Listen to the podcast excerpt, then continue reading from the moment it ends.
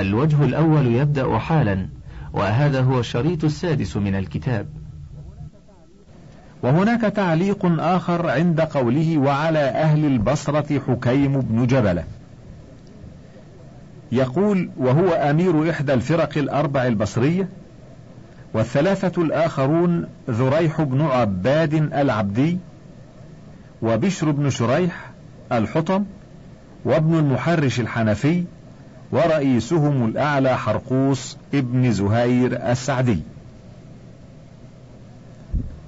وهناك تعليق آخر عند الأشتر مالك ابن الحارث النخعي. يقول وهو أمير إحدى الفرق الأربع الكوفية والثلاثة الآخرون زيد بن صوحان العبدي وزياد بن النضر الحارثي وعبد الله بن الأصم ورئيسهم الأعلى عمرو بن الأصم. وتعليق عند فدخلوا المدينة هلال ذي القعدة سنة خمس وثلاثين. يقول فيه نزلوا خارج المدينة على ثلاث مراحل منها ثم تقدم ثوار البصرة فنزلوا في ذي خشب ونزل ثوار الكوفة الأعوص ونزل عامتهم بذي المروة. وتعليق عند قوله فقالوا افتح للتاسعة. كذا في المطبوعة الجزائرية ولعله خطأ صوابه السابعة كما في تاريخ الطبري ويقال أن ذلك ترتيب سورة يونس في مصحف ابن مسعود على ما في الفهرست لابن النديم. وتعليق عند قوله وقد حمى عمر وزادت الإبل فزد.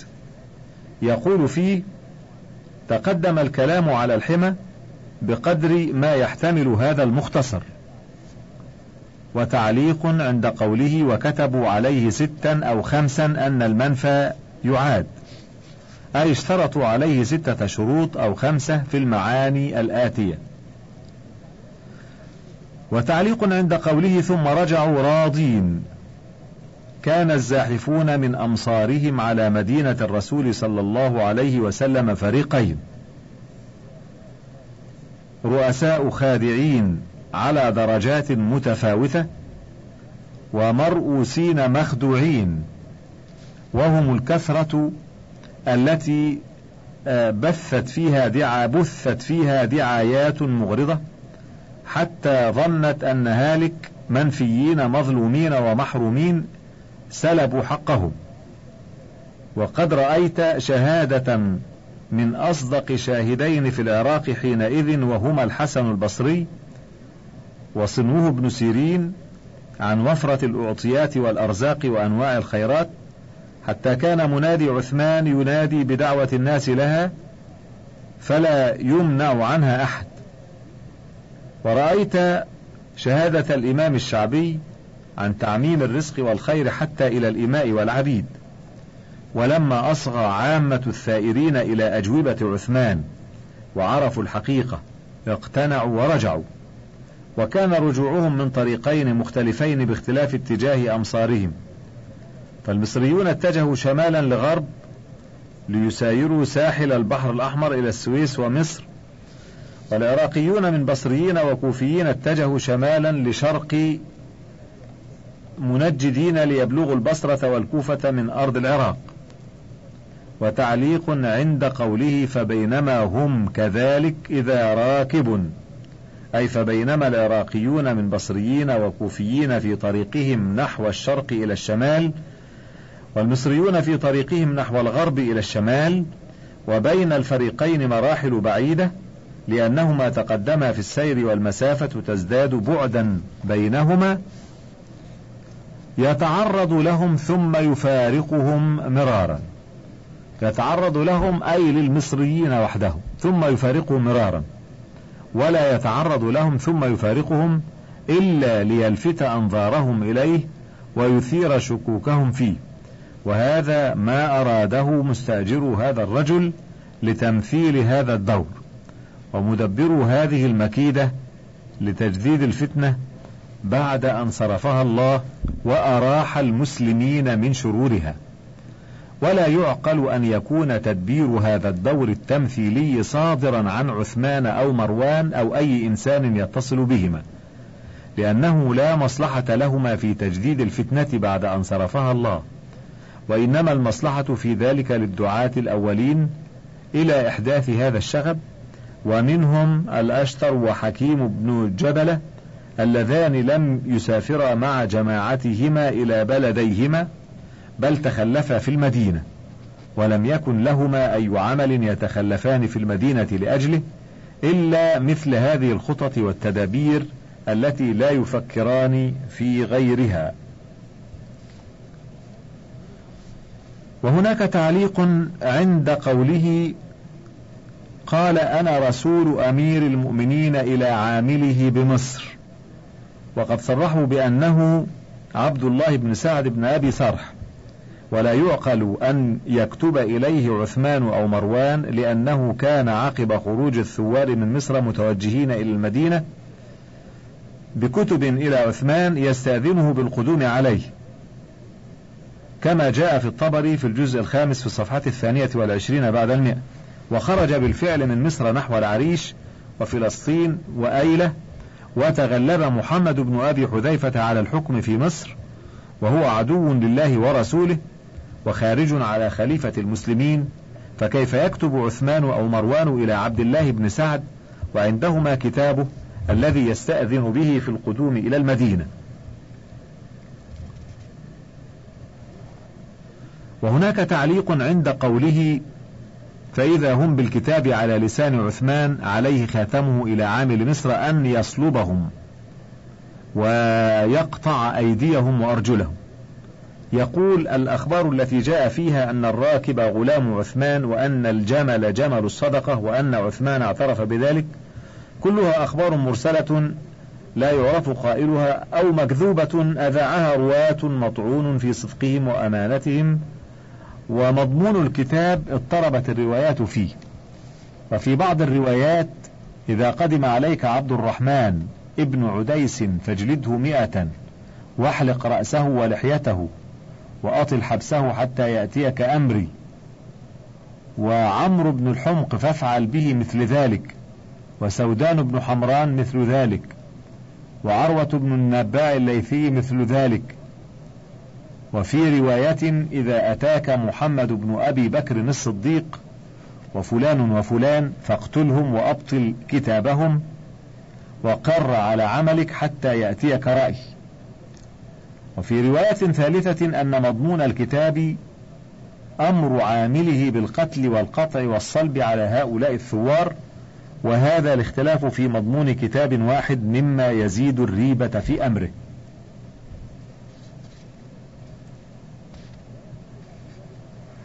ويقول بعد ذلك فأقبلوا حتى قدموا المدينة فأتوا عليا فقالوا له. وفي الهامش يقول وأعجب العجب أن قوافل الثوار كانت متباعدة في الشرق والغرب عادت معا إلى المدينة في آن واحد أي أن قوافل العراقيين التي كانت بعيدة مراحل متعددة عن قوافل المصريين علمت بالرواية المسرحية في الساعة التي مثلت فيها في البويب فرجعت إلى المدينة وقت رجوع المصريين ووصلتا إلى المدينة معا كأنما كانوا على ميعاد. ومعنى هذا أن الذين استأجروا الراكب ليمثل دور حامل الكتاب أمام قوافل المصريين استأجروا راكبا آخر خرج من المدينة معه قاصدا قوافل العراقيين ليخبرهم بأن المصريين اكتشفوا كتابا بعث به عثمان إلى عبد الله بن سعد في مصر بقتل محمد بن أبي بكر. قال الطبري في الجزء الخامس في الصفحة الخامسة بعد المئة. فقال لهم علي كيف علمتم يا أهل الكوفة ويا أهل البصرة بما لقي أهل مصر؟ وقد سرتم مراحل ثم طويتم نحونا. هذا والله أمر أبرم بالمدينة. يشير كرم الله وجهه إلى تخلف الأشثر وحكيم في المدينة وأنهما هما اللذان دبرا هذه المسرحية. قال الثوار العراقيون فضعوه على ما شئتم لا حاجة لنا إلى هذا الرجل ليعتزلنا وهذا تسليم منهم بأن قصة الكتاب مفتعلة وأن الغرض الأول والأخير هو خلع أمير المؤمنين عثمان وسفك دمه الذي عصمه الله بشريعة رسوله صلى الله عليه وسلم. وتعليق عند قوله والله ما كتبت إليكم فنظر بعضهم إلى بعض وخرج علي من المدينة. يقول في هذا التعليق نقلا عن الطبري في الجزء الخامس في الصفحة الثامنة بعد المئة وهذا الحوار بين علي والثوار مجمع عليه في كل الروايات وهو نص قاطع على أن اليد التي زورت الكتاب على عثمان وبعثت إلى العراقيين تخبرهم بذلك وتطلب منهم أن يعودوا إلى المدينة هي اليد التي زورت على علي كتابا إلى الثوار العراقيين بأن يعودوا. وقد قلنا في الصفحة الخامسة والعشرين بعد المئة إن الثوار فريقان خادع ومخدوع. فالذين نظر بعضهم إلى بعض عندما حلف علي بأنه لم يكتب إليهم هم من الفريق المخدوع يتعجب كيف لم يكتب علي إليهم وقد جاءهم كتابه. ومن ذا الذي يكون قد كتب الكتاب على لسانه إن لم يكن هو الذي كتبه؟ وسيأتي قريبا أن مسروق بن الأجدع الهمداني وهو من الأئمة الأعلام المقتدى بهم عاتب أم المؤمنين عائشة بأنها كتبت إلى الناس تأمرهم بالخروج على عثمان. فأقسمت له بالله الذي آمن به المؤمنون وكفر به الكافرون أنها ما كتبت إليهم سوادا في بياض. قال سليمان بن مهران الأعمش وهو أحد الأئمة الأعلام الحفاظ فكانوا يرون أنه كتب على لسانها أيها المسلمون في هذا العصر وفي كل عصر.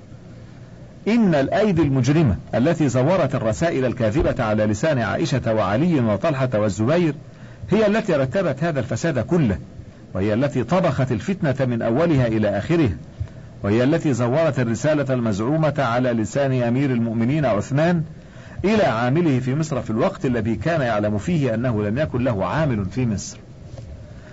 وقد زورت هذه الرسالة على لسان عثمان بالقلم الذي زورت به رسالة أخرى على لسان علي. كل ذلك ليرتد الثوار إلى المدينة بعد أن اقتنعوا بسلامة موقف خليفتهم وأن ما كان أشيع عنه كذب كله وأنه كان يتصرف في كل أمر بما كان يراه حقا وخيرا. ولم يكن صهر رسول الله صلى الله عليه وسلم المبشر منه بالشهادة والجنة هو المجني عليه وحده بهذه المؤامرة السبئية الفاجرة بل الإسلام نفسه كان مجنيا عليه قبل ذلك والأجيال الإسلامية التي تلقت تاريخها الطاهر الناصع مشوها ومحرفا هي كذلك ممن جنى عليهم ذلك اليهودي الخبيث والمنقادون له بخطام الأهواء والشهوات. وهناك تعليق عند قوله كما فلم يقبلوا ذلك منه. لأنهم ما جاءوا ليقبلوا حقا أو يرجعوا إلى شرع وإنما جاءوا ليخلعوه أو يسفكوا دمه. ونقضوا عهده وحصروه. الذي تقدم أنهم قطعوه على أنفسهم بألا يشقوا عصا ولا يفرقوا جماعة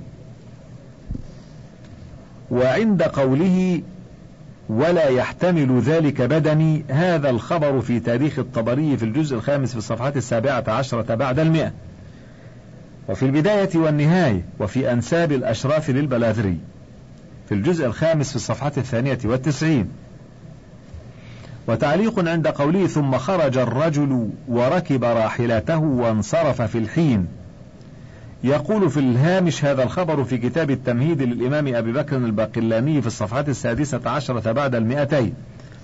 وأعجب من ذلك ما رواه الطبري أن عمير بن ضابئ البرجمي وكميل بن زياد النخعي حضر إلى المدينة ليغتال عثمان تنفيذا لقرار اتخذوه في الكوفة مع بقية عصابتهم فلما وصل إلى المدينة نكل عمير وترصد كميل للخليفة حتى مر به.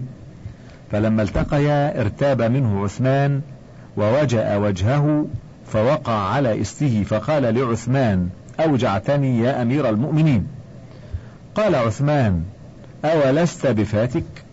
قال لا والله الذي لا إله إلا هو.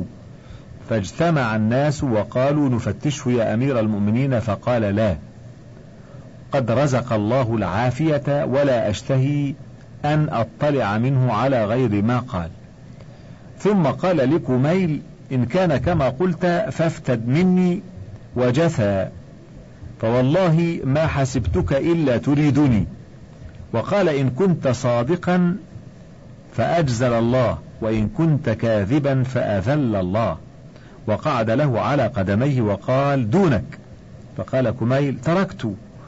أيها القارئ الكريم إن هذا الموقف ليس موقف خليفة فضلا عمن دونه بل هو موقف المتخلقين بأخلاق الأنبياء. على أن الله يمهل ولا يهمل فقد جاء الحجاج بعد أربعين سنة فقتل ضابئا وقتل كميلا بما أراداه في هذا الحادث من الفتك برجل خلق قبله من رحمة الله وإن الله ليملي للظالم حتى إذا أخذه لم يفلت. وهناك تعليق آخر عند قوله كلما كره قوم خليفتهم خلعوه أو قتلوه يقول في الهامش أورد البلذري هذا الخبر في أنساب الأشراف من حديث نافع عن ابن عمر وقبل أن يفتي ابن عمر لخليفته بذلك ويدعوه إلى هذه التضحية النبيلة كان عثمان على بينة من ذلك ونور من الله. فقد أخرج ابن ماجة في مقدمة سننه في الباب الحادي عشر في الجزء الأول في الصفحة الثامنة والعشرين من حديث النعمان بن بشير عن أم المؤمنين عائشة أن رسول الله صلى الله عليه وسلم قال لعثمان: يا عثمان إن ولاك الله هذا الأمر يوما فأرادك المنافقون أن تخلع قميصك الذي قمصك الله فلا تخلعه. يقول ذلك ثلاث مرات وفي مسند الإمام أحمد في الجزء السادس في الطبعة الأولى في الصفحة الخامسة والسبعين حديث عائشة هذا بألفاظ مختلفة يرويه عنها عروة بن الزبير والنعمان بن بشير وغيرهما. وهناك تعليق عند قول المؤلف وقول النبي صلى الله عليه وسلم حين رجف بهم أحد وأقروا له به في أشياء ذكرها.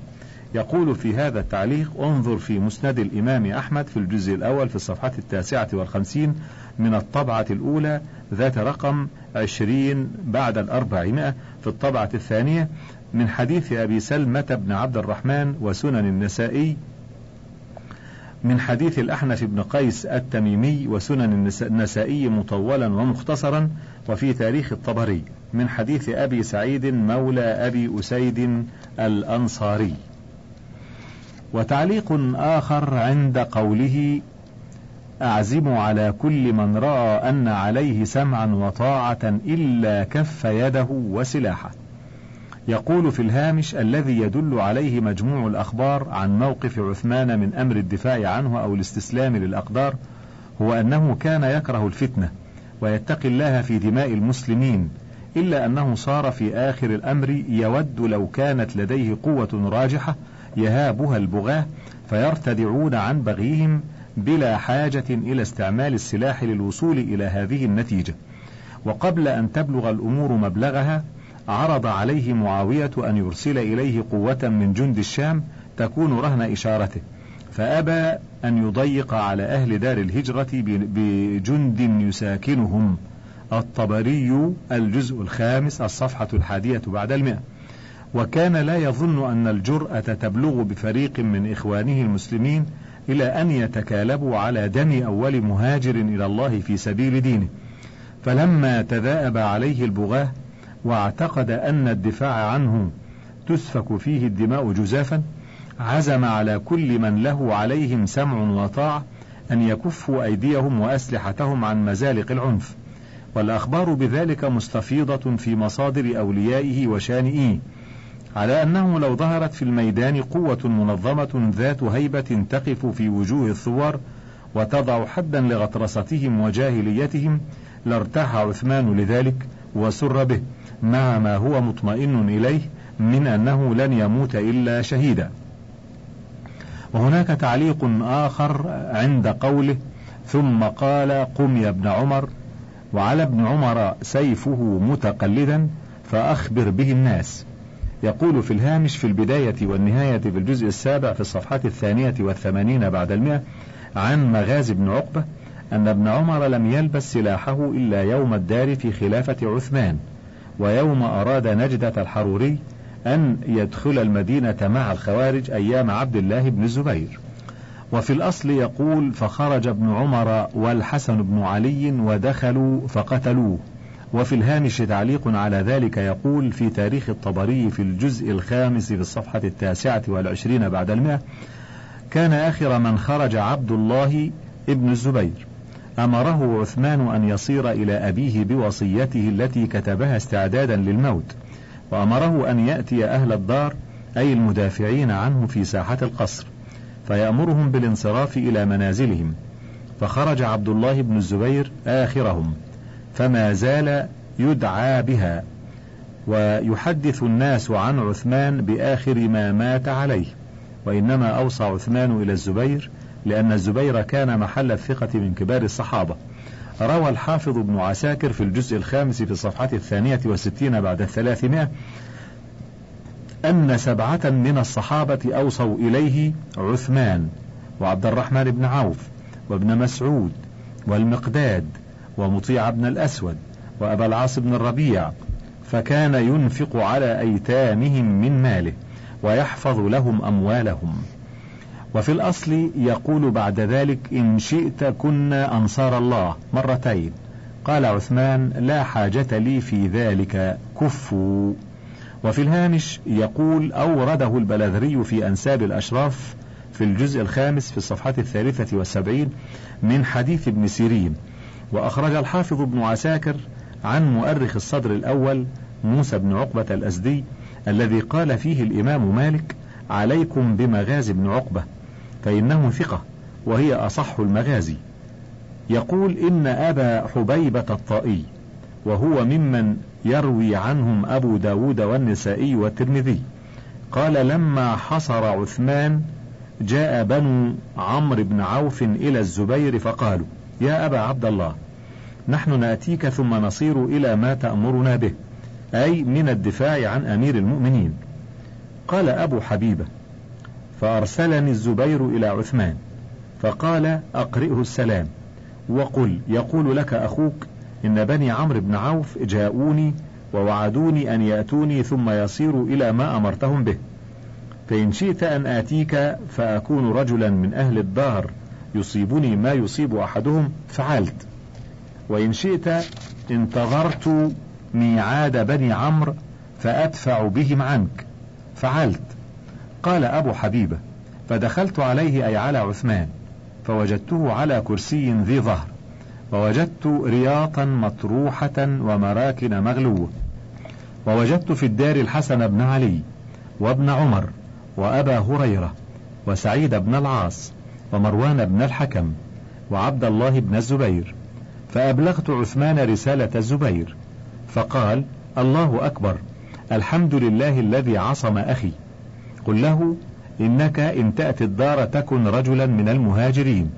حرمتك حرمة رجل وغناؤك غناء رجل. ولكن انتظر ميعاد بني عمرو بن عوف فعسى الله أن يدفع بك. قال فقام أبو هريرة فقال أيها الناس لقد سمعت أذناي رسول الله صلى الله عليه وسلم يقول تكون بعدي فتن وأحداث. فقلت وأين النجاء منها يا رسول الله؟ قال الأمير وحزبه وأشار إلى عثمان فقال القوم ائذن لنا فلنقاتل. فقد أمكنتنا البصائر. فقال عثمان عزمت على أحد كانت لي عليه طاعة ألا يقاتل. قال فبادر أي سبق الذين قتلوا عثمان ميعاد بني عمرو بن عوف فقتلوه وبنو عمرو بن عوف قبيل كبير من الخزرج من أحد فرعي الأنصار. وكان النبي صلى الله عليه وسلم عند وصوله إلى المدينة مهاجرا من مكة نزل ضيفا عليهم ثلاثة أيام ثم انتقل إلى بني النجار. وبعد ذلك في الأصل يقول وقال له أبو هريرة اليوم طاب الضرب معك. قال عزمت عليك لتخرجن. وفي الهامش يقول هذا الخبر في تاريخ الطبري في الجزء الخامس في الصفحة التاسعة والعشرين بعد المئة. وفي الأصل بعد ذلك يقول ففتح عثمان الباب ودخلوا عليه في أصح الأقوال.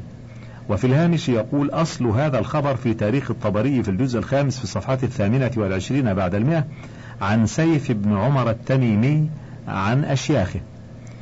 وفي الأصل يقول فقتله المرء الأسود. وفي الهامش يقول كذا في مطبوعة الجزائر. والذي في تاريخ الطبري في الجزء الخامس في الصفحة الخامسة والعشرين بعد المئة الموت الأسود. والأصول التي طبع عليها تاريخ الطبري أصح من الأصول التي طبع عليها كتابنا في الجزائر. ومن الثابت أن ابن سبأ كان مع ثوار مصر عند مجيئهم من الفسطاط إلى المدينة. كما جاء في الطبري في الجزء الخامس في الصفحة الثالثة بعد المئة وهو في كل الأدوار التي مثلها كان شديد الحرص على أن يعمل من وراء الستار. فلعل الموت الأسود اسم مستعار له أراد أن يرمز به إليه ليتمكن من مواصلة دسائسه لهدم الإسلام. وفي الأصل يقول بعد ذلك وقيل أخذ ابن أبي بكر بلحيته. وذبحه كنانة. وفي الهامش يقول هو كنانة ابن بشر ابن عتاب التجيبي قائد إحدى الفرق المصرية الأربع وكان قبل ذلك أحد الذين التفوا بعمار بن ياسر في الفسطاط ليجعلوه سبئيا. وهو أول داخل إلى دار عثمان بالشعلة من النفط ليحرق باب الدار. وهو الذي اخترط السيف ليضعه في بطن أمير المؤمنين فوقته زوجته نائلة فقطع يدها واتكأ بالسيف عليه في صدره وكانت عاقبة التجيبي القتل مخذولا في المعركة التي نشبت في مصر بين محمد بن أبي بكر وعمرو بن العاص سنة ثمان وثلاثين. وقد تحرف كنانة في مطبوعة الجزائر برسم رومان ومطبوعة الجزائر كثيرة التحريف. وبعد ذلك في الأصل يقول وقيل رجل من أهل مصر يقال له حمار. وفي الهامش يقول لم أرى هذا الاسم في من اجترأوا على ارتكاب الجريمة العظمى. ولعل النساخ حرفوا اسم سودان ابن حمران أو اسم عمرو بن الحمق. وفي الأصل بعد ذلك يمضي المؤلف فيقول وتركتموه كالثوب المنقى من الدنس ثم قتلتموه. وفي الهامش يقول قالت ذلك أول مرة عند وصولها إلى المدينة عائدة من الحج. فاجتمع إليها الناس وألقت فيهم خطبة بليغة وردت هذه الجملة في آخرها. كما جاء في الطبري في الجزء الخامس في الصفحة الخامسة والستين بعد المئة. والموصي الغسل بالأصابع والقند عسل قصب السكر إذا جمد. ثم بعد ذلك يمضي المؤلف فيقول قال مسروق فقلت لها هذا عملك. ومسروق هذا كما هو في الهامش من أئمة التابعين المقتدى بهم توفي سنة ثلاث وستين. وهو الذي قال لعمار بالكوفة قبل يوم الجمل يا أبا اليقظان على ما قتلتم عثمان؟ قال على شتم أعراضنا وضرب أبشارنا. فقال مسروق والله ما عاقبتم بمثل ما عوقبتم به ولئن صبرتم لكان خيرا للصابرين. الطبري الجزء الخامس الصفحة السابعة والثمانون بعد المئة. انتهى الوجه الأول.